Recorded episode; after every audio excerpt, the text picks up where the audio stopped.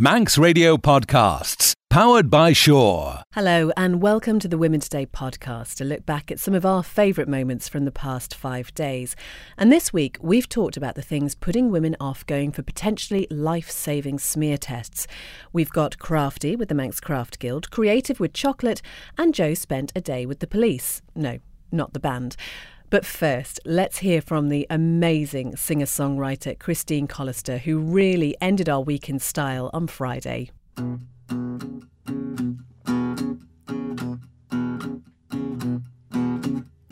These men that I've been seeing, baby, put their soul upon the shelf. You know they could never love me when they can't even love themselves. But I need someone someone to really understand. Yeah, yeah, yeah. Who won't put himself above me? Who just love me like a man?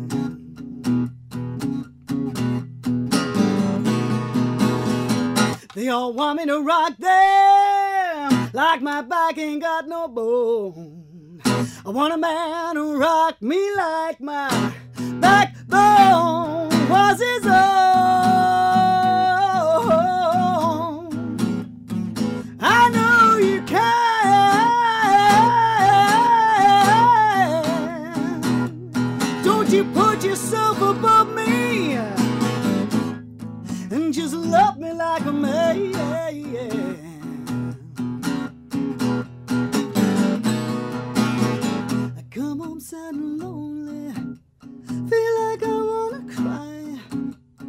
I want a man to hold me, not some fool to ask me why. And I need someone to love me.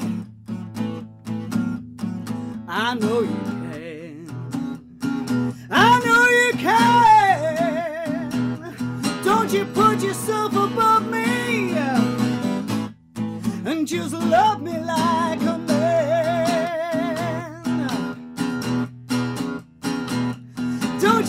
yourself above me and just love me like a man.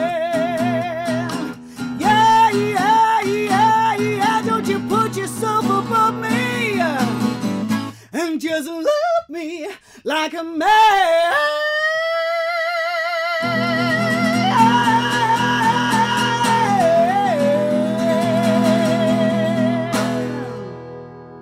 You start off in this industry, which is notoriously difficult, Christine. Have you reached where you wanted to get to? No, no. I'm no. I think uh, you just keep going. Um, I don't even know. I don't. I don't really know where I want to get to, other than I want to keep improving, um, and I want to reach more and more people.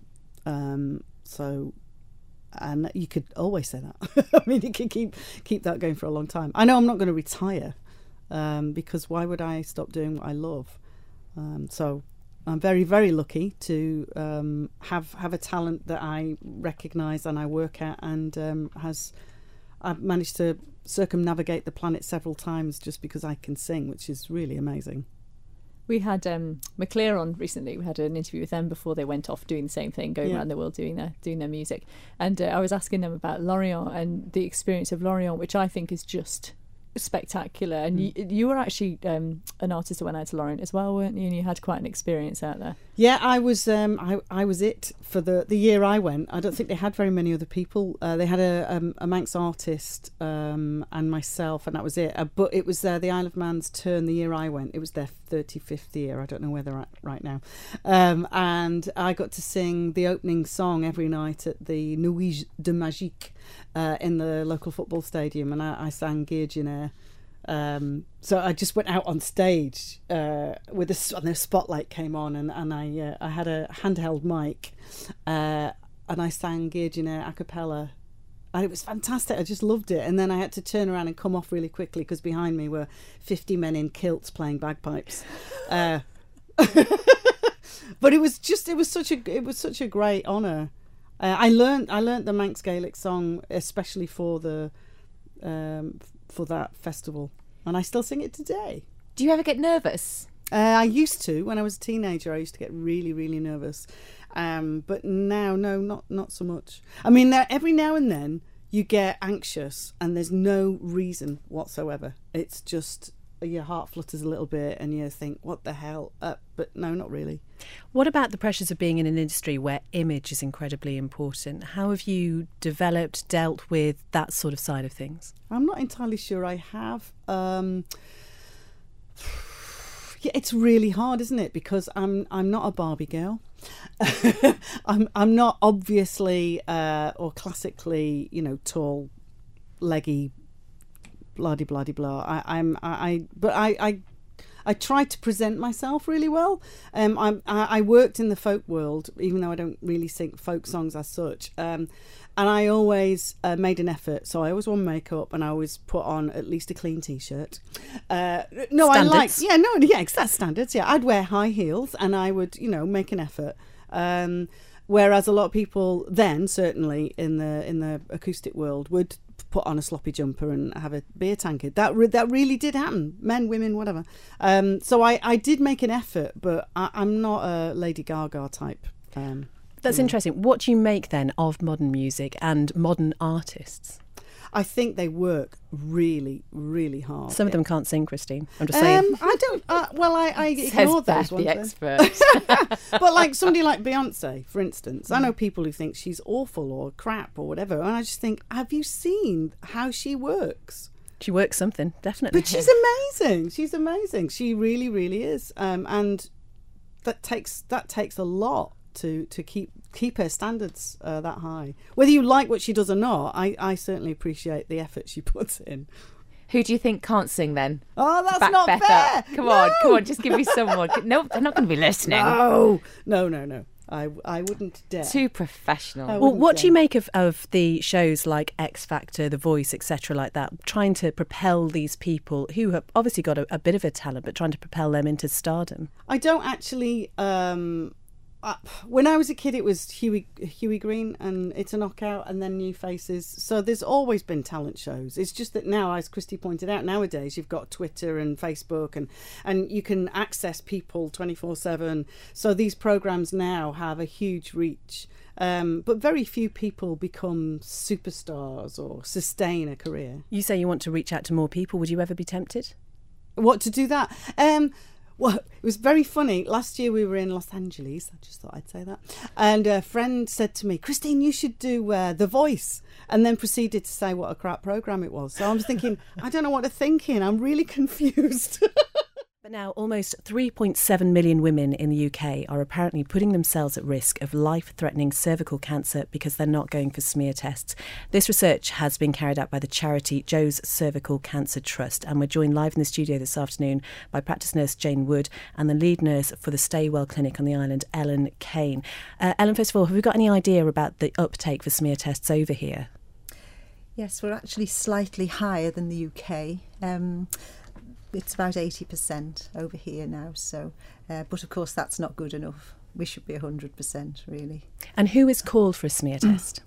Um, every lady from the age of 25 um, up to the age of 49. Um, sorry, 49 is called every three years, and then ladies from the age of 50 up to 65 are called every five years. Now, we had an interesting uh, message in from Pam who said that she had regular smear tests for many years until around four to five years ago, at which the time the practice nurse was unable to do the test because after a number of attempts it was simply too painful for her and she'd never experienced that before. She was then told that because of her age, age early to mid 60s, she did not need to worry about having another smear test. Uh, Pam says she was surprised, but because she'd had such discomfort, she hasn't had one since. But having had a, a chat with some friends, there was hopefully, she says, an exaggerated rumour that the medical profession took the view that, wait for it, women over the age of 60 were not considered to be sexually active and therefore didn't have to worry about it. No, that's not true. In fact, um, any woman is on the, the recall system until they're 65, but that doesn't mean to say they can't have a smear even after that age. If they're worried or, you know, they, they still want to have a, a smear, they can. They can go to one of the GP surgeries or to stay well and have the smear. And is it only if you ever have been or are sexually active that you need to have one? No, we say any lady should should have a smear um, because although obviously, uh, most smears are caused by a, a human papilloma virus, which is caused by being sexually act- active. Um, there are a very few rare um, cancers that can be caused, even though you haven't been sexually active. Jane, can you talk us through the procedure if anybody hasn't ever been for a smear test? What can they expect to happen? It's only going to take 10, 10 minutes, 15 minutes at the most. You can go into GP surgery and, and have it done. Um, I always say it's a good idea to wear a skirt because then you only just need to take off your nicks. We just put a little speculum inside you and look for your cervix. Um, we use um, a brush to sample some cells, and then those cells are put into um, a medium and that goes off to the lab. You're likely to get that result within four weeks of doing the sample. Um, and you, I think we must remember that it's not a diagnostic test and we're not looking for cancer. We're looking for changes in the cells of the cervix. So, if you got a letter back saying that some changes had been found, it's not immediate. You, d- you don't have to be fearful that it is going to be cancer. No, because because very often we'll just wait and see. We may do another smear in six months, or you may be offered um, to go to the hospital and for them to have a little look at your cervix and um, they may do some treatment. And Ellen, we were talking, um, well, Chris was mentioning about being extremely anxious for going for one, and, and you were saying the best thing to do in that situation is maybe to go and have a chat first and talk about maybe the options that are available to, to help you relax or deal with whatever situation there may be. Yes, usually there's some kind of underlying worry that a lady will have, and uh, chatting about it with um, one of the nurses or the doctors will um, hopefully alleviate that. And um, we're quite used to dealing with uh, people that have general worries about having smears, and sometimes it is actually um, waiting for the result, which is the worry. And we can talk through that as well. So. We had a text in to say, with regard to going for a smear test, the Stay Well clinic is good, but having a disability is awkward and it's not comfortable when you can't use your legs at all. I think some nurses have to be trained with all disabilities in this area, plus there's mental health to take into consideration as well. Mm. Um, what sort of training do nurses have to deal with these sort of situations? Um, we have mental health nurses within the Stay Well um, team, um, but um, we would always have two um, nurses or a doctor and a nurse there anyway. Um, and obviously, um, if they have a carer, they can come in as well. That's that's fine. Um, but um, we would go out, you know, to people's homes. We've done that before. We've been um, into um, hospital situations, do it nursing homes. Um, so we we try and do everything we possibly can actually to to allow the lady to have the smear. Um, had a, an interesting message in saying that anything to do with your bits is still the last taboo. Um, this is from a man, and he says it's like prostate prostate examinations for men. People are uneasy talking about them. They find it uncomfortable to mem- uh, mention body parts, mostly because they're connected with sex or the toilet, and we're still embarrassed about it and get around by laughing or getting the giggles. Very rudely said, as Beth can usually demonstrate. I think I've been exemplary this afternoon.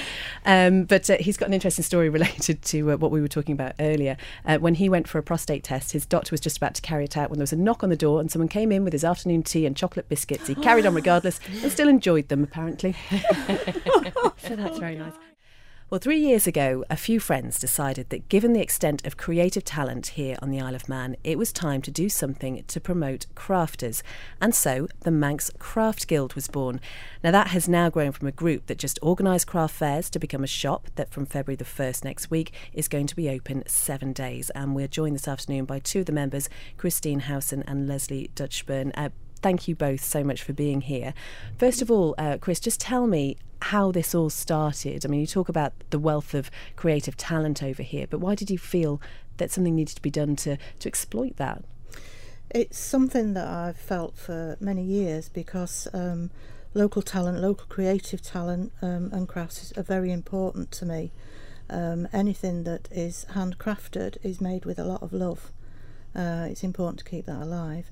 Um, a few friends and myself um, thought the same. We had the same idea. So, in actual fact, we were sat around a table in a pub, and the Manx Craft Guild was was born, um, and that was January uh, 2012. 2012? Yes. A few years ago. Yeah, Yeah. yeah. Um, and we've been going uh, at great strength ever since. We're now uh, a group of approximately 55 to 60 members.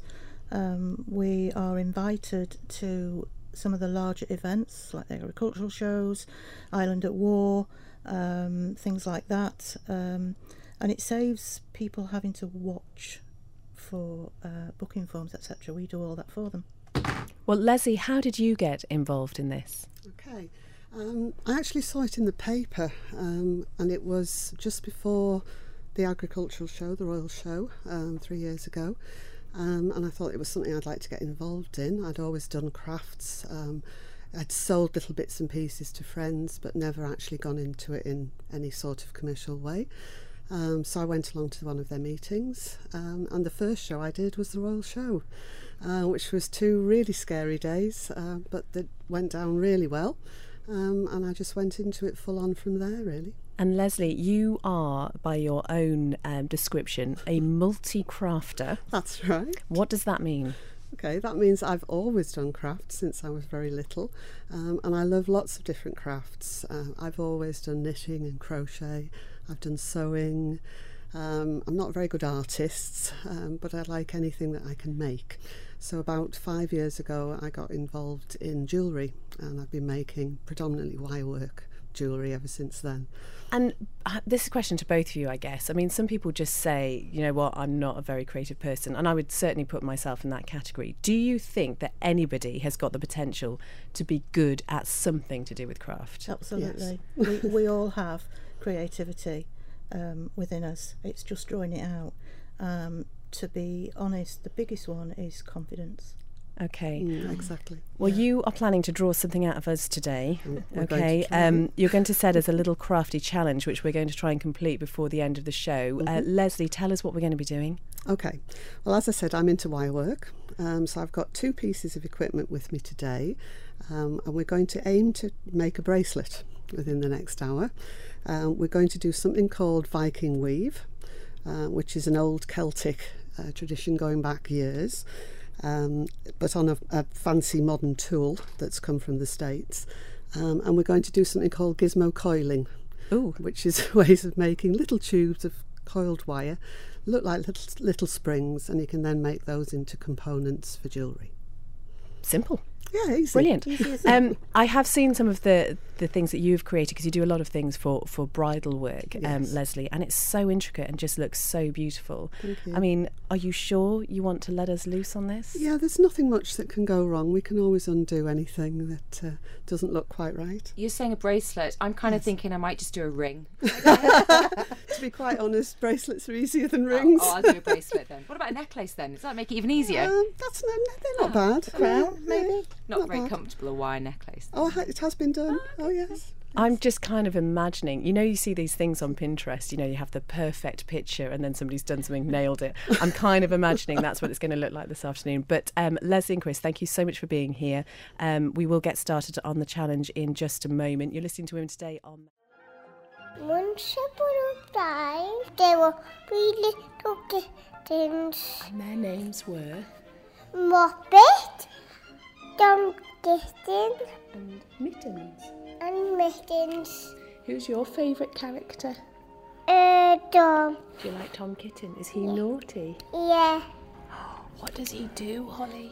That is Mother. He scratches his mother. And what do they do with their clothes? Them in the duck's pond. In the duck pond, because the ducks get them, don't they? Yeah. And where do they go? They have to go upstairs, don't they? Yeah. And are they quiet in their bedroom? No, they are in her bedroom. In her bedroom, they're so naughty. Yeah. What a funny sight it is to see a brood of ducklings with a hen. Yes, to the story of Gemma, because the farmer's wife would not yet her hatch her own eggs. when I decided I'd had enough of the television reporting it was partly because it was changing so much with 24 hour news and with a, a very different approach to actual reporting. So much so that my sort of job doesn't exist anymore. You've written a lot about women in war. You're known as sort of a leading female journalist. Is the fact that you're a woman is it that significant?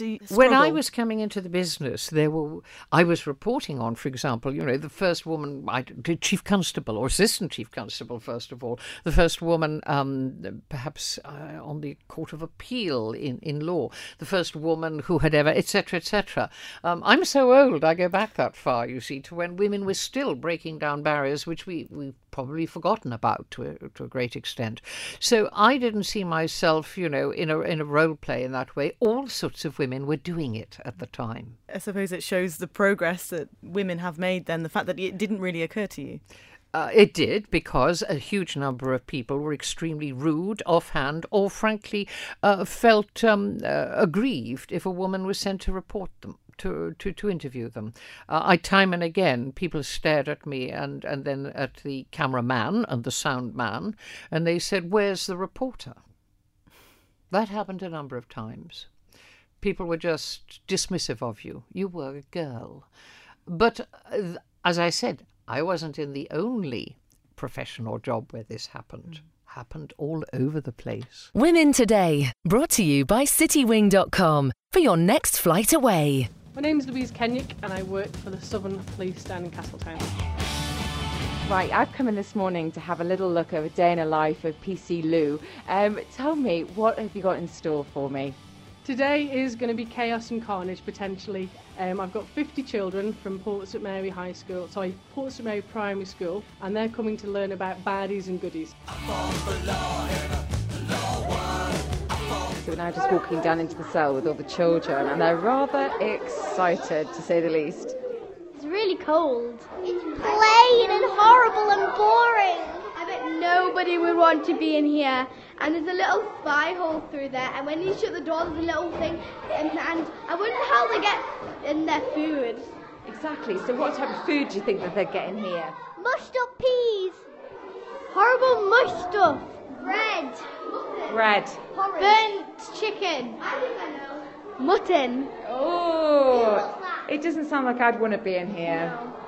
Guys, what about maybe actually being in the police force? Would you like to do it as a job? Maybe. Maybe. Definitely. Why? Well, you got like weapons and you can chase people down. And why would you like to be in the police force? I think I would like to be in it because it would be fun. You would get to do loads of cool stuff, and you um, it, it would be quite a fun job and also quite a scary job. So at some parts you would think, oh, this is quite fun. And some parts you would think, ah. And what about working in the night? Oh, that would be very hard because you'd be really sleepy and you might be half asleep, and you might be scared that the prisoners might break out because some prisoners are really, really strong. Right, I think it's my turn. I think that I have to feel what it's like to be locked in a cell. I've not been very well behaved, have I? No, you haven't. I think it's time for you to see exactly what it's like. Right, okay, I'm going to get locked away now. You ready for it, kids? Oh, don't leave me, don't leave me.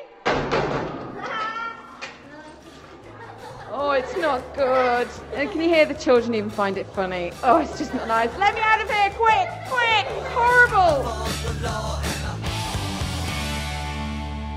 Finding out about a new company on the island. It's called Total Wellbeing from Bump to Birth and Beyond, and its founder is Rachel Kameen. And Rachel, you're a personal trainer specialising in women's health and fitness. And you were talking earlier about your own personal experience with your pregnancies, um, and specifically looking at things like pelvic floor, which we'll get Yes, onto in just a moment.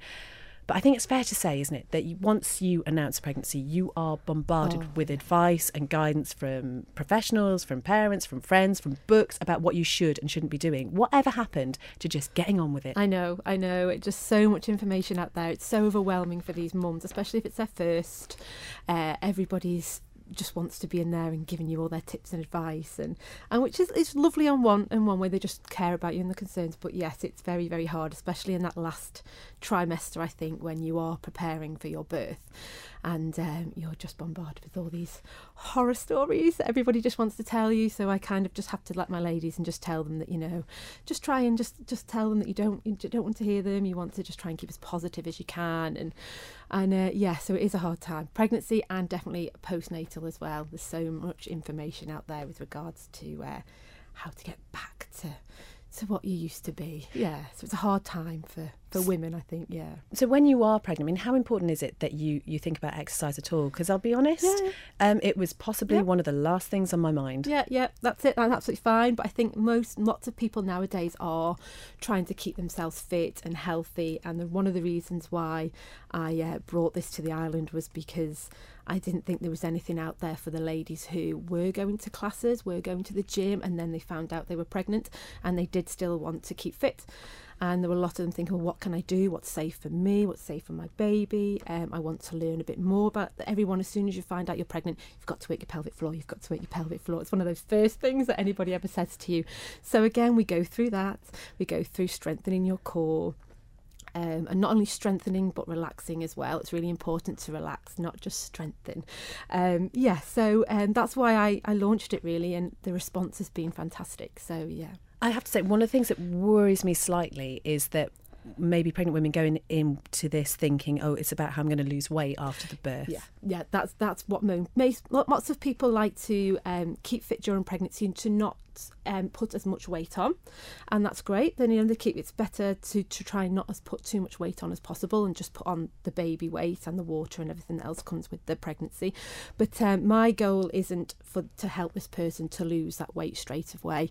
Um, I've got a very holistic approach, and we heal the body from the inside out with nutritious food, with relaxation, with self care and um, your body will naturally go back to how to how it wants to. It might necessarily not go back to how it was before you had children, but it'll go to where it's most comfortable. And if you are exercising in the right way, if you are giving that your body the nutrients that it needs, the vitamins, the minerals, the hydration, the rest, huge relaxation, um, self care. You know, a bit of just you. You know, just to Mm. go to have your nails done or have your hair done or just go for a walk. You know, that mentally as well. It's not just about physically how you look it's mentally it's emotionally you're going to be so sleep deprived um, and yeah it can really take an effect on your on you mentally so uh, I'm just really wondering of that as well where the hours are in the day to, Mhm. to implement Yep, all of this yep, because yep. absolutely what you're saying makes complete sense. but really, I And think this- many yeah. people find that those Oh, early yeah, days definitely. are just getting they through just it. go yeah and um, this is why i really try and help my women when they're pregnant